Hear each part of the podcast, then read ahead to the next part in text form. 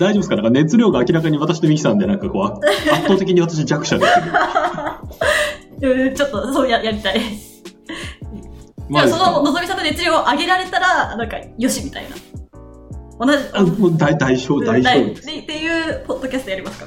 番外編で。え、な、何ハマってるんですか？今。一応ですきえっと、ここ1週間ぐらいで読んでめちゃくちゃいいなと思ったのは、まあ、大きく3つあって、うんまあ、有名どころで言うと、まあ、ブルージャイアント、アートあ、アートメット見始めはいはい。でもジャズ超かっけえなっていうのが1位。うんであ世界、世界一目指しますっていう、なんかあの感じにまた触発されるっていう。なんですか、あの漫画から影響されうる第一ですね。うん、おで、うん二つ目が、青桜え、読んだことない。青桜っていう、あの、防衛大学校の中のお話なんですけど、うんうん。あの、防衛大学校ってあの、えーまあ、自衛官の、自まあ、自衛隊の幹部候補生をこう養成する。えー、大学はいはいはい。で、あの、なんていうんですか、まあ、普通の大学みたいに入入試で入るんですよ。うん。センター試験やって、試験やってみたいな。で、入ると学費もただだし、お給料ももらえるんですよ。特別公務員っていう形の。あ、そうなんですね、学生なのに？はい。そう。まあ、一応国際、あの、国際じゃないわ。まあ、公務員っていう立て付けでていうこと、学生じゃないのまあそこに入ってはいはい。そうそう、学生なんですけど、幹部候補生は自衛隊の幹部候補生養成っていう特化目的のためにやっている、うんうんうんまあ、大学なのうん。でそんなのがあるんだ。はい。でそこに、なんか実家がお金がなくないんだけど、超勉強が好きで、え、勉強しながら金もらえるの最高じゃんっつって入っちゃった主人公のもろもろみたいなやつなんですけど、へえ、面白そう。そういうモチベーションないやつね、すごいの物語面白そうですね。はい。そうなんですよ。まあ、中に入っていろんな人がいてみたいな、うん国を守るんだみたいな人もいれば、うん。なんか、あの、なんですか、誰かに憧れてみたいな人もいれば、みたいな素はい敵なはいはい小説、あと漫画。へえ、はい。あと、この週末で読んでてすげえ良かったのは、あの、天地創造デザイン部を読んでて、あーよ、あの、見たことはないけど、あの、な、どんな話かちょっと立ち読みだけしたことありますね。面白いですよね。いや、みき、みきさんこれ超ハマるんじゃねえかなと。あの、ちょっと、あの、ゆるいテイスト好きですね。こんな感じにしとくか、みたいな。はいなんかこの、なんていうんですか、あの、デザインの人たちの苦しみっていうのと、んあと生物のお話っていうのがすごうんうんうんいそれぞれ共感ができてめちゃくちゃいいな。あ確かに、読もうかな、天地創造デザイン部。うん。めっちゃ面白かったですね。全5巻ぐらいかな、うんう今。ん。パッと読み切れるので、コアラとかゾウとか、なんかああいうものがちょっと今までとは違った視点でこう、うんうん、確かに。はい。見れるように、はいペガサスとか作り出すんですけど、あ、そうそう、ペガサスの回立ち読みした気がする。めちゃくちゃ苦労して。面白い。全然できないですよ。そうそうそうそう。全なんか。変なやつができたりとかしてましたよね、確か。あそうなんですよ。面白いなと思って。さてさて、そんな中であれではいすよ。熱く語ってしまった。よはい。とこっちの方も熱く語っていただけると、そうですね。はい。ぜひぜひ今日は、えー、ミキさんおすすめの欲望という、あの。電車でございます。戯曲ですね。戯曲の前回がルワンダでビジネス書だったから今回また戯曲行きましょうってことで小説行きましょうってことで戯曲選んでみましたはいそうですね。ミキさんのこの、はいはい。この本中かこのテーマとの触れ合いはどんなきっかけだったんですか？そうです。なんか別に私戯曲の古典とかを好んで読み漁ってるわけではないので実はそんなに私の中でレパートリーがあるわけじゃないんですけどなんかまあ舞台の感激は好きで、そうそう。いてで松尾鈴木さんが特に好きだったので2011年に松尾さんがこの欲望という名の電車をやってたんですよ舞台で。演出で。松尾さん松尾さん演出で。へでその時に見てでややっぱ松尾さんの舞台をもっと深く理解したいと思って結局読んだっていうのが初めてで2011年のパルコ劇場のやつを見てますね私は、はい。うーん。うん。たださこれはいはい。ミキさんが言ったのは松尾鈴木推しで行ってみた。そうなんです。松尾さんの入り口だったんです。はい。それでへーってあの古典なんだって思って読んだっていうのがきっかけで。やっぱ松尾演出だと結構なんかまあ結局にもちろん中立なんですけどなんか人間の生々しさとか愚かしさとかをちょっとブラックな笑いにしてあの舞台に出すってことが多いのでなんかそのまあ松尾節はすごい出てましたけどねうーん。だからなんか今回愚かしさを、愚かしさフォーカスなんですねあ。そうそうなんですあちなみにそうそう大人計画ね今新作やってるんですよま、長澤まさみ主演で。それで、えっとね、今東京でやってるんですけど、大阪も行くと思うんで、もしよかったら。すごい面白かったですよ。はい、え、ちょっと楽しそう。へえ。で、あ、そうそう、長澤まさみさんと安倍貞夫さんと、あと秋山夏子さんっていう人が3人が主演みたいな感じなんですけど、強そうそう、で、はい秋山夏子さんが、その松尾演出の欲望のブランチをやってるんです。あ、なるほど。うんちなみに、ちなみに。やっぱその時からすごい、やっぱその、すごい上手い女優さん、なんか光ってる女優さんなんですよ。まあその光は、輝きは後悔の新作でも健在でしたね。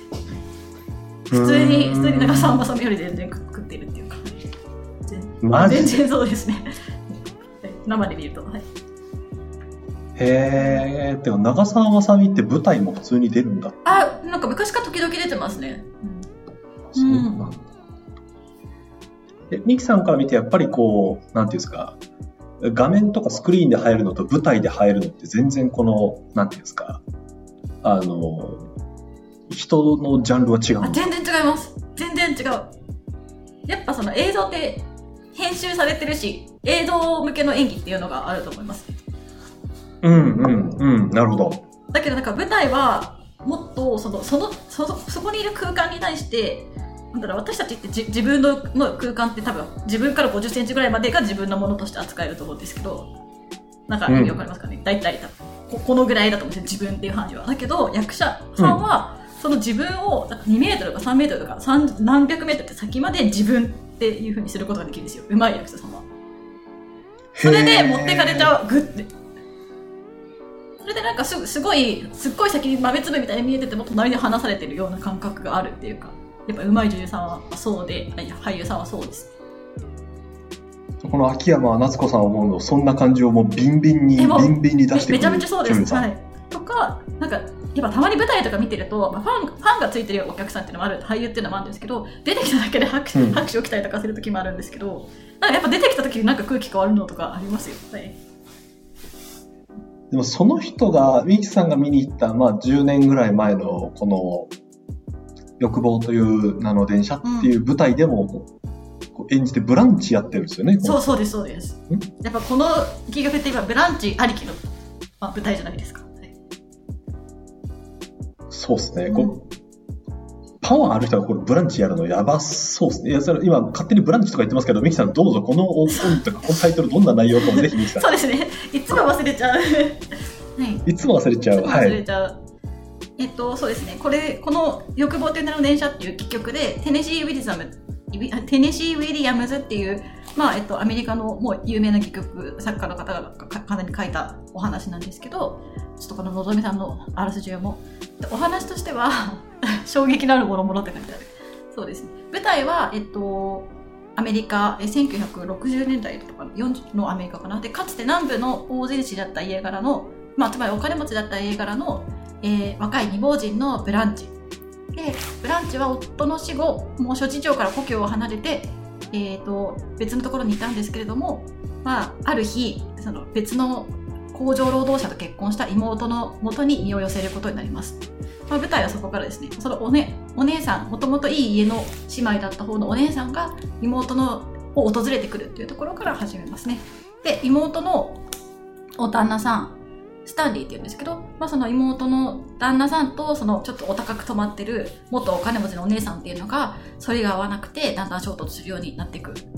そんな中スタンリーがなんでブランチが自分たちの元に身を寄せてきたのかっていうことについて秘密を暴き出してこうみんなに公表しちゃうっていうようなこともあって最終的にブランチは破滅していくっていうような話ですね。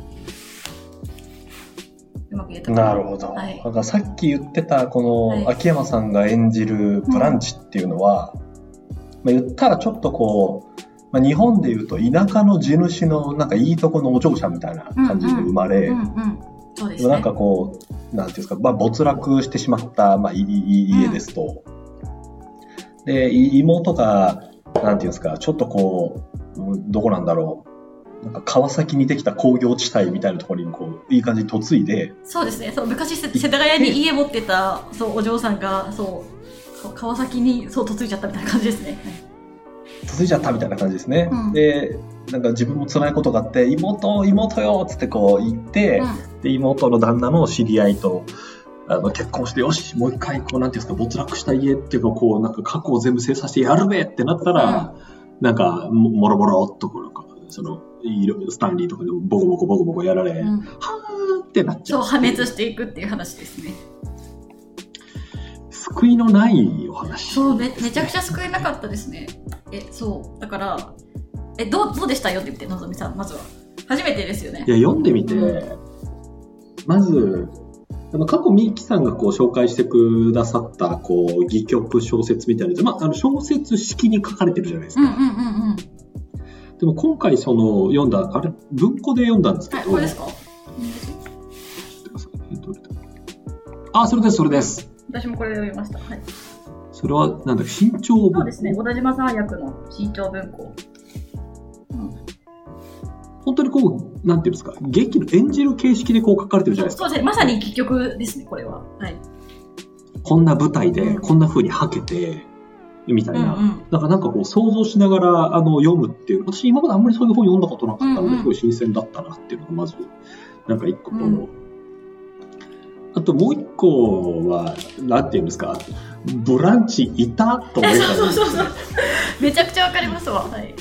お姉ちゃんクソ痛えじゃんと思っうん痛て、々しすぎる。なんていうんですか、あの、描き方によっては、なんか喜劇っぽくもなりそうな感じだなと思ったんですよ。なんていうんですか、お姉ちゃんがちょっとふらふらっと来て、なんか全然うまくいかないな、あれみたいな、あのー感じにもなりうるなと思ったんですけど、なんか、描き方としては徹底的にこう、狂って悲劇みたいな感じで、うんうん。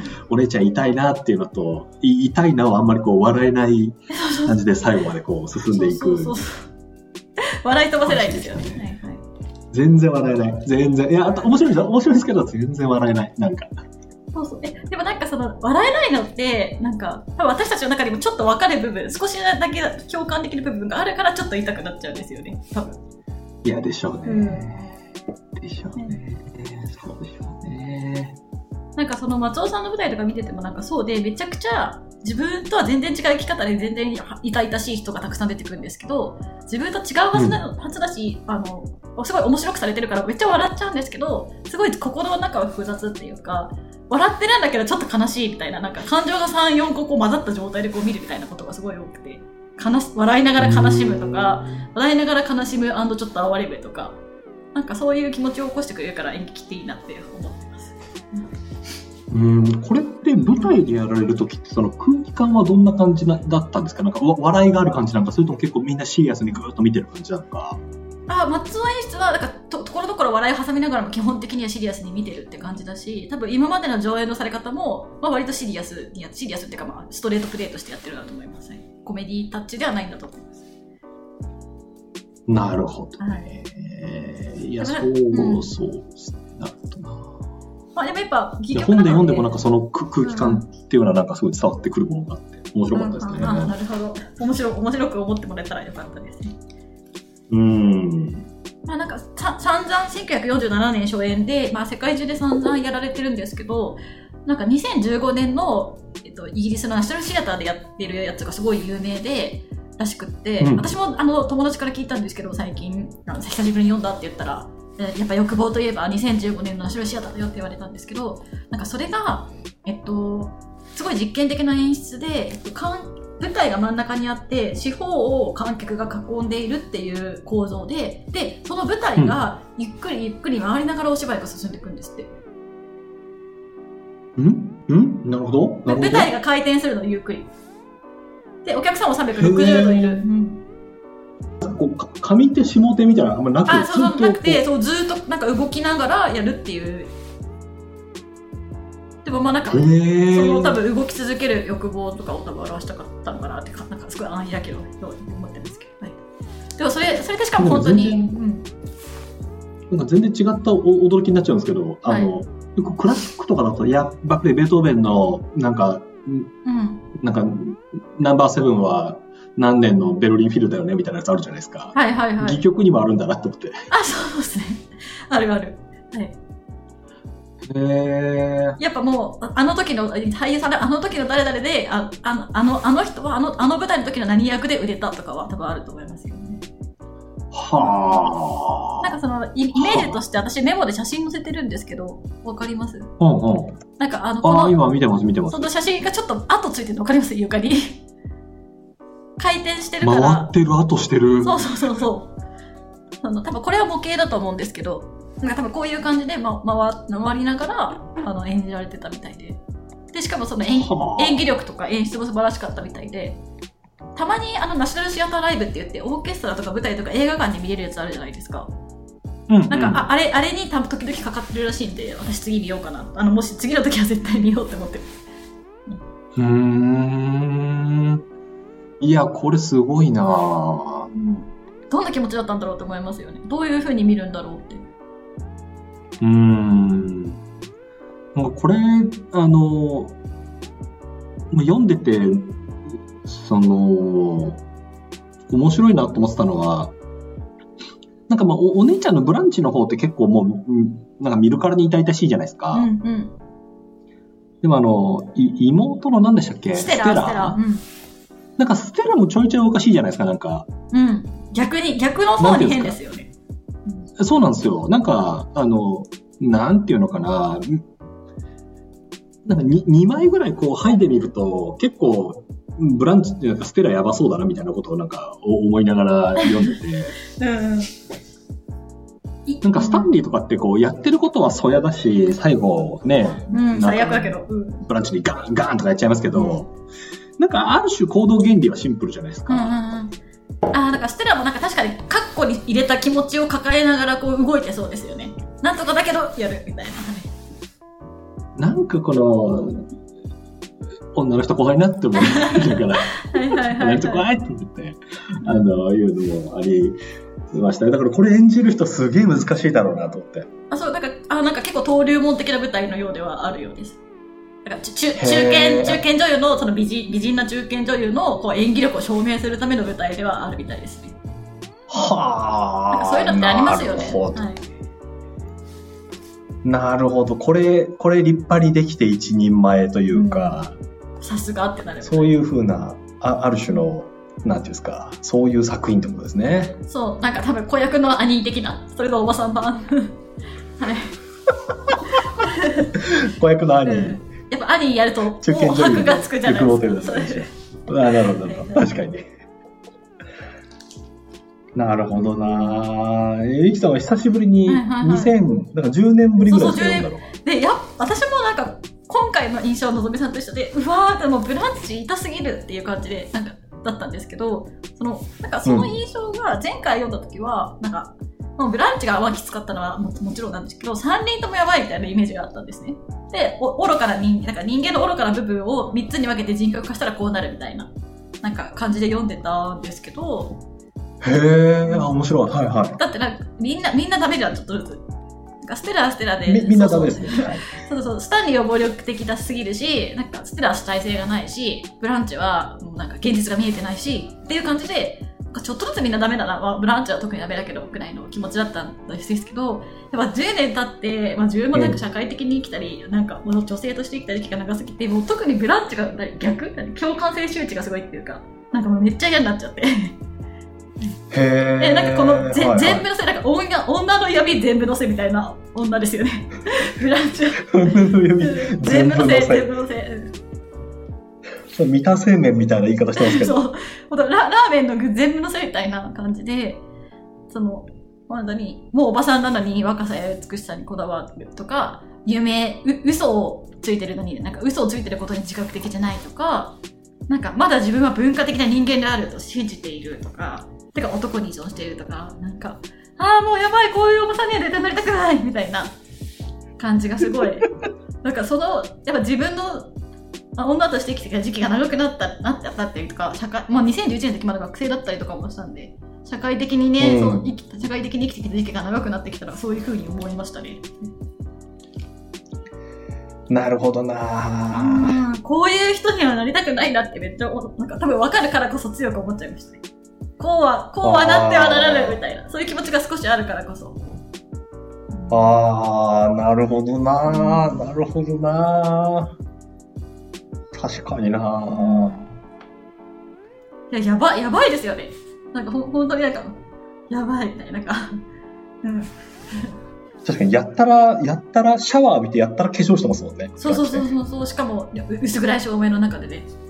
なんか結局その本来の自分らしさみたいなものをそのまま受け入れるってことはずっとできなくてずっとごまかしながら生きてる。しかも自分で自分を評価することもできなくてずっと他人からの称称賛を求めるっていうのはなんか今はもう本当アウトの姿勢ですよね 特にうーん、そうっすね。なるほどな